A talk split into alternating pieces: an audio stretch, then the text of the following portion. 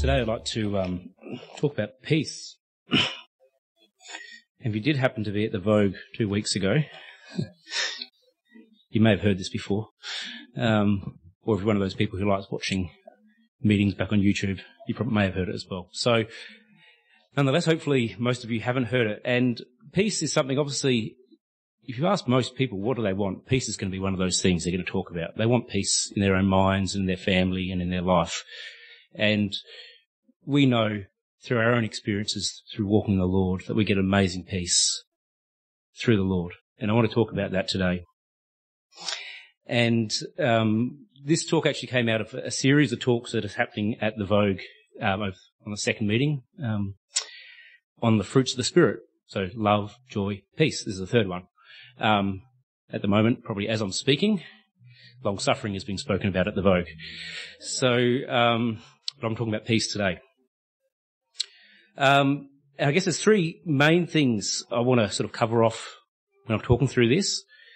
And it's one of the things that I, I, really noticed as I started looking at this topic. And I have to admit, I probably never really looked into peace as a topic for a talk before.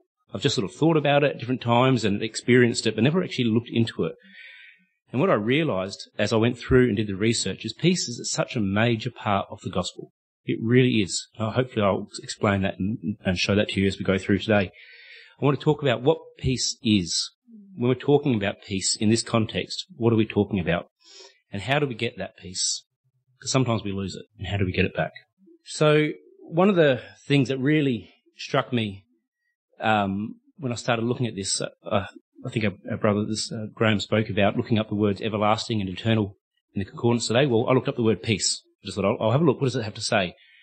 And it struck me that this sort of phrase here, grace be to you and peace from God, is used over and over and over again uh, in the epistles in particular. So, or, or at least a version of it. So, in these epistles of Paul, in 11 of his epistles, he uses this. It, it, and what, what I realized, it was just a part of the way they spoke to each other and a part of the way they thought about the gospel. It was about peace. And it wasn't just Apostle Paul who wrote it. When we look at Peter in 1st and 2nd Peter, he also uses the same similar greeting. When we look at the, the Apostle John, it's the same in, in his epistles and also in the book of Revelation. He uses this greeting over and over again. And finally, Jude also uses it. So I guess it was what, what really struck me is it was a part of the way that our brothers and sisters 2,000 years ago spoke to each other and their understanding of the gospel and what it, uh, what it brings to us. And as I sort of started looking at it a bit more, I, I found a few other things that really struck me. So in Isaiah 9 verse 6 to 7, very well known passage here, talks about Jesus being the Prince of Peace. The prophecy of Jesus says, For unto us a child is born, unto us a son is given, and the government shall be upon his shoulder, and his name shall be called Wonderful, Counselor, the Mighty God, the Everlasting Father, the Prince of Peace. Of the increase of his government and peace there shall be no end. Upon the throne of David and upon his kingdom to order it and to establish it with judgment and with justice from henceforth even for ever. The zeal of the Lord of hosts will perform this. So Jesus is known as the Prince of Peace. And was actually at the birth of Jesus, this was even proclaimed. So as Mary had given birth and she's laying Jesus in the manger, she's wrapped him up in the, whatever, swaddling clothes. She's laid him in the manger. And the shepherds out there, many of us know the story. The shepherds are spoken to by an angel. And the angel said unto them in Luke 2, Fear not, for behold, I bring you good tidings of great joy, which shall be to all people. For unto you is born this day in the city of David a Saviour, which is Christ the Lord.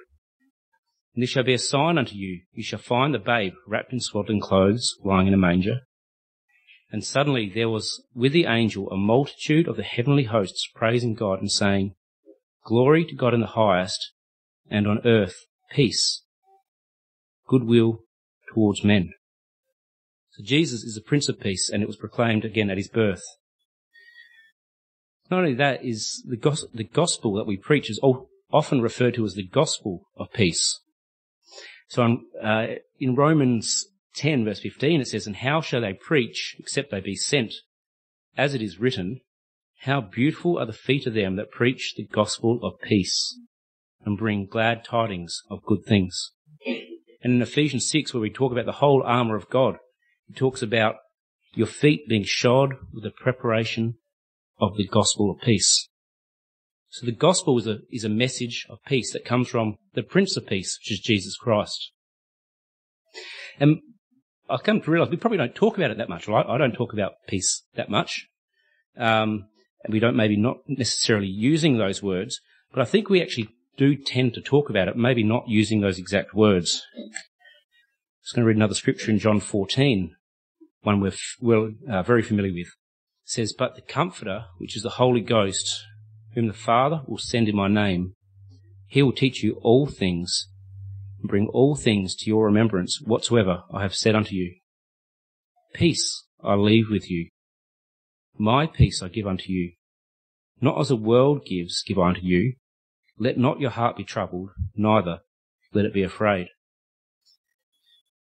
So what I realized is we don't necessarily talk about it this way, but how many testimonies have you heard? And this may be your testimony when you were baptized, when you were filled with the Holy Spirit, you had that burden come off your shoulders. You felt a weight lift off you. What was that? That was peace, wasn't it? That was peace. The gospel of peace is now descended and is upon you. We may not, not talk about it like that, but that's essentially what it is. It's the gospel of peace that we've received. This peace came at a price. And uh, fortunately, we didn't have to pay this price. The price was paid by Jesus Christ with his life. In Isaiah 53, another prophecy of Jesus, it says, He is despised and rejected of men, a man of sorrows and acquainted with grief. And we hid, as it were, our faces from him. He was despised, and we esteemed him not. Surely he has borne our griefs and carried our sorrows, yet we did esteem him stricken smitten of God, and afflicted. But he was wounded for our transgressions. He was bruised for our iniquities. The chastisement of our peace was upon him, and with his stripes we are healed. Talks about there the chastisement of our peace was upon him. So you think about that peace that um, I'm sure all of, or not all of, many of us here have experienced when the Holy Spirit and we receive the Holy Spirit and we're walking in the ways of the Lord that we've experienced. It came at a cost. And what that cost was, was the life of Jesus Christ. He was chastised. He was wounded. He was punished so we could have peace. That's the price for peace that we have.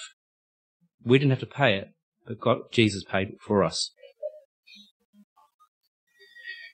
In another passage in Ephesians, and I'm going to read from uh, the New International Version. I think it just makes it a little bit clearer.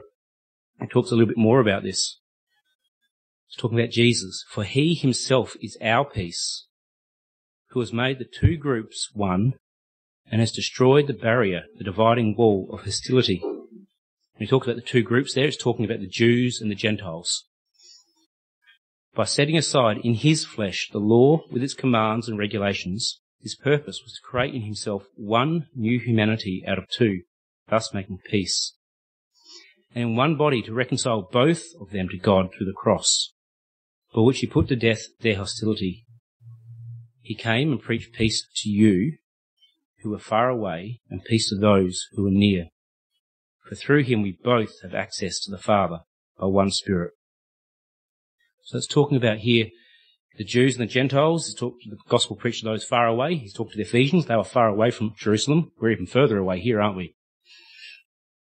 And he's talked to those who are near, to the Jews. He said, the gospel of peace was for everyone. And the cost of the peace was the life of Jesus Christ. And what that did, it made it available for everyone, not just the special people of God, the Jews or the Israelites, but available to everyone, available to us. I want to talk a little bit about what this peace is. A couple of uh, verses up here we know fairly well. In Romans 5 it says, Therefore being justified by faith, we have peace with God through our Lord Jesus Christ. Just have a think about that for a second. What does that actually mean? It says we have peace with God. It means we're, we're at peace with our Creator. We're at peace with God. There's no more war or enmity or hatred or anything between us. There's peace between us and God. And maybe before we came to the Lord, we thought we were unworthy. Maybe we'd done things that we'd regretted. Um, maybe we were ashamed of them. Maybe we even hated God. But it says, despite that, now you're at peace with God. So whilst you might have thought you're unworthy, God now says, I chose you. While you may have done things that you regretted or ashamed of, God says, I forgive you. While you may have hated God, God says, I love you. This is the peace we have with God. It changes everything. It changes our lives.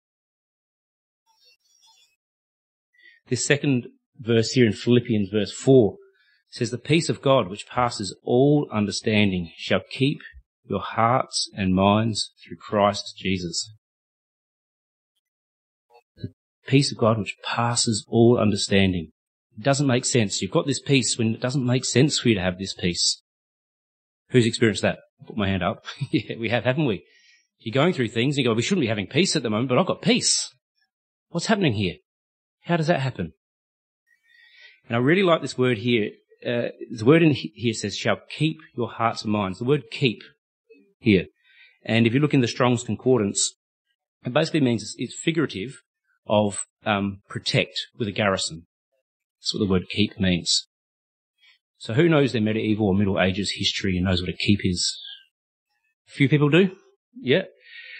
So uh, a keep was a type of fortified tower uh, built within castles during the Middle Ages by European nobility.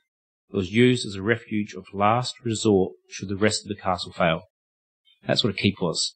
So I think about this is what this is for our heart.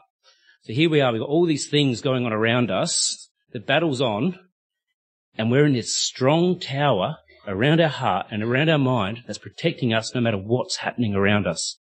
That's what this keep your heart and your mind is. We're protected. We can have peace because we know it can't touch us. We can have peace because we know the Lord is with us. That's what this peace is talking about. David, the psalmist, knew about this. For example, in Psalm 18, he says, The Lord is my rock and my fortress and my deliverer, my God, my strength, in whom will I trust? My buckler and the horn of my salvation, my high tower. So David knew this, like we know this. Uh, I'm going to share a testimony. I'm going to share a couple more as we go through the talk as well. Um, just a few moments, key moments in my life when I experienced this peace, this peace that passes understanding. And um, I try to keep myself together when I share some of them, but this one, uh, I was probably in my mid to late teens, and it was actually when my brother died, which is a tough thing to go through. It's hard to lose a family member anytime, but particularly when they're young. Um, but the peace that passes understanding was with me at that time, and I'm sure many of us here could also share that feeling. You've had it as well. But when you got this stuff going on, it's horrible. You're grieving, you're in sorrow, you've got all this stuff happening, but all of a sudden you're feeling like you're wrapped up in cotton wool and, and the Lord's with you. That's the peace that passes understanding. And I experienced that particularly at that time, was just so noticeable to me that the Lord was with me. And it was, I said it was a tough time, but there you go. The Lord, the pieces that passes, peace that passes understanding. We've got an elephant now. The elephant in the room. So, what about this? In Luke 12, Jesus speaks. He says, Suppose ye that I'm come to give peace on earth? I tell you, nay, but rather division. For from henceforth there shall be five in one house divided, three against two, and two against three. The father shall be divided against the son, and the son against the father, the mother against the daughter, and the daughter against the mother, and the mother-in-law against her daughter-in-law, and the daughter-in-law against her mother-in-law. This doesn't make sense, really, in context of what I've just been saying. If Jesus is the Prince of Peace, How can he be coming to say, he's not coming to bring peace, but he's coming to bring division? It seems to be contradictory, doesn't it? It doesn't seem to make sense.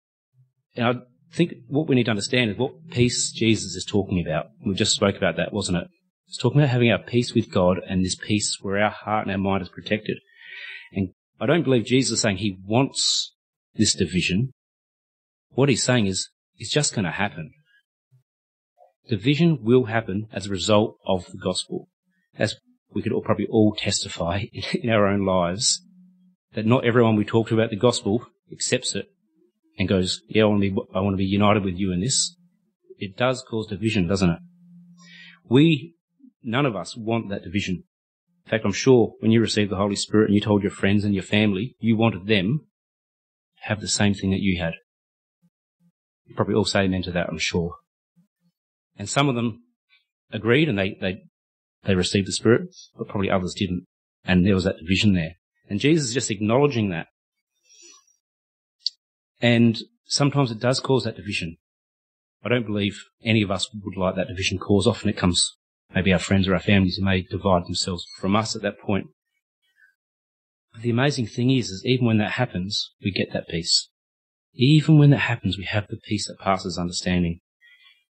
Okay, so how do we get this peace? We've already spoken a little bit about it, about re- receiving the Holy Spirit. It comes through the Holy Spirit.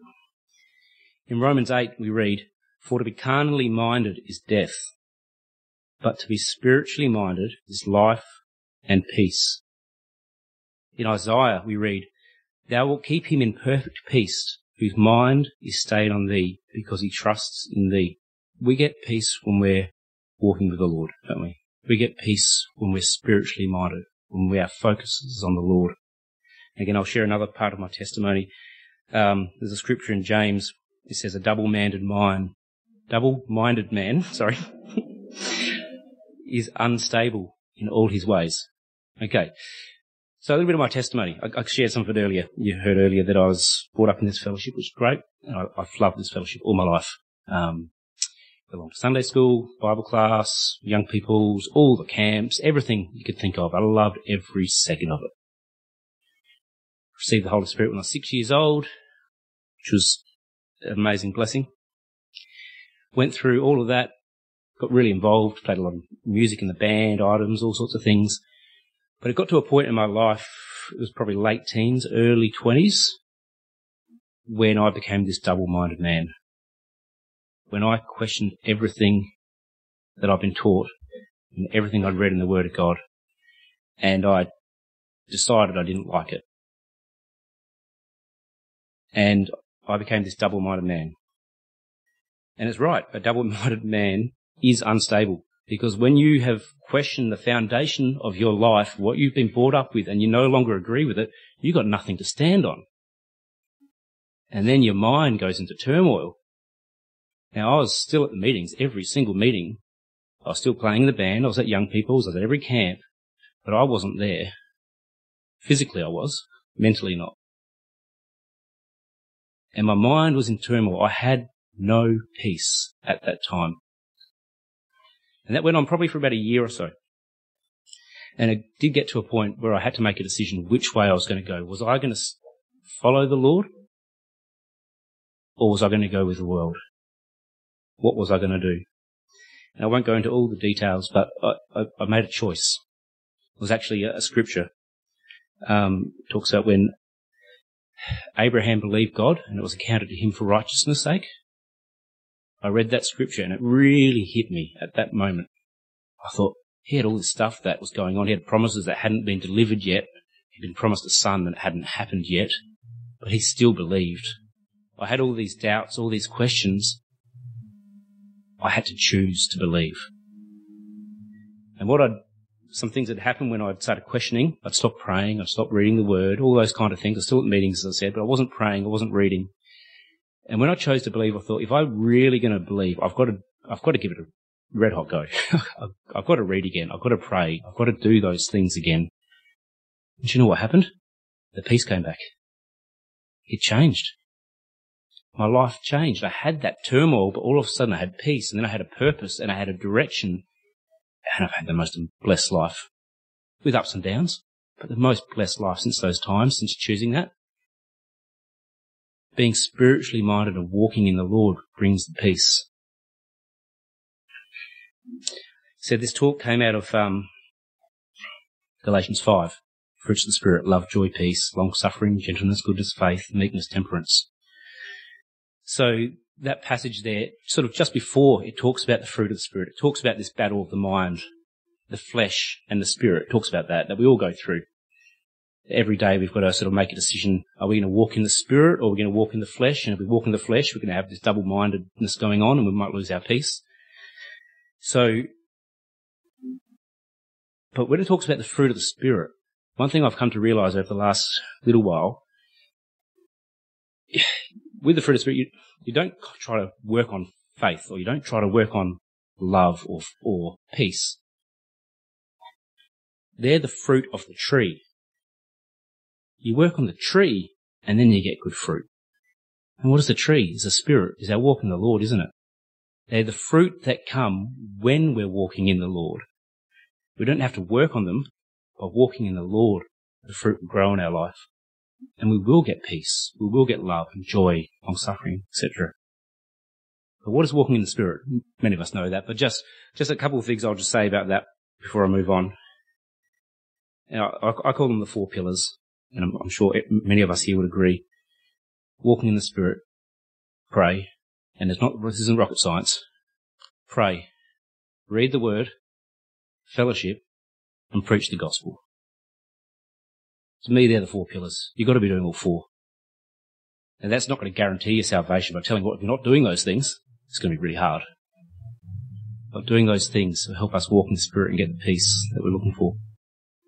In Philippians 4, it tells us, Be careful for nothing, but in everything by prayer and supplication with thanksgiving, let your requests be made known unto God, and the peace of God, which passes all understanding, shall keep your hearts and minds through Christ Jesus. Sometimes we lose our peace, don't we? I've lost my peace before. I'm sure many of you might have had a similar thing. But what does the Bible tell us to do here? Ask. Prayer and supplication with thanksgiving. If you want peace, just ask God for it. Just pray to the Lord for it. I'll give you a, a another testimony of, of, a particular moment that I can remember when this happened. So it was coming up to seven years ago. We moved back to Adelaide. We, we moved, Michelle and I had moved to Wollongong. Spent 11 years living in Wollongong, which we absolutely loved. Great fellowship, great experience, great time there. Um, but the time came to move back to Adelaide, and we did. So I'd got a job back in Adelaide, and I had to move over, uh, come back for three weeks or so to work here while Michelle and the kids were back in Wollongong, um, packing up the house. Got out of that pretty lightly. And, um, it was great. Then I had some fellowship with, um, some saints, had dinner at their house, and then after dinner we came to the Tuesday night meeting at the Vogue. Everything was going well, but we finished dinner, I walked out the door to go to the car, and the next thing I know, my heart sank. And then all of a sudden, I'm like, what am I doing? Why are we moving from Wollongong? Why are we giving up everything? Great house, great jobs, great schools, all that kind of stuff, moving to a bit of an un, well, not an unknown, I know Adelaide, but you know what I mean. And I had, all of a sudden, I'm in turmoil again. I'd completely lost my peace. My mind is racing and racing. And I got to the meeting. I don't remember much of it because my mind, I could not stop thinking about this. My, my heart had sunk. It was like it, my stomach was lead. It was really bad. And um, it got to the prayer prayer time, and I thought I've got to have prayer about this because this is not good. And um, so I went to the prayer line, and it was actually Pastor Jock who had prayer for me at that particular point in time. And I, I couldn't really get the words out. I think he realised I couldn't. Pastor Jock said his prayer, and as that prayer happened, I felt this warmth come down my head all the way through my body, and then I burst into tears. a bit embarrassing. And I was a blubbering mess. But I had this peace from God that passes understanding. My mind had, like, instant before, was in turmoil. And next instant, I'm like, the Lord's got this. This is the right thing. And I was really happy the prayer time went for a bit longer because it took me a while to get myself under control. But to me, that was a time when I had to ask the Lord. I, I needed that peace. And we know sometimes we'll get it straight away. Sometimes it doesn't come straight away. Sometimes we need to just keep asking and asking, and you will get that peace. So I guess just to sum up, peace is an integral part of the gospel. Jesus is the Prince of Peace, and his gospel is the gospel of peace. It's through the death of Jesus that we have access to peace through the Holy Spirit. This means we now have peace with God, our Creator. This peace guards our hearts and our minds. It means we can have it no matter what's going on around us. To have this peace, we need to be spiritually minded. We need to be walking in the Spirit, our mind focused on the Lord. And at times, even though you, you are walking in the Spirit, you kind of lose your peace for a little bit. Maybe something will happen, something will rock you. When that happens, just ask the Lord for it back. I'll leave it there.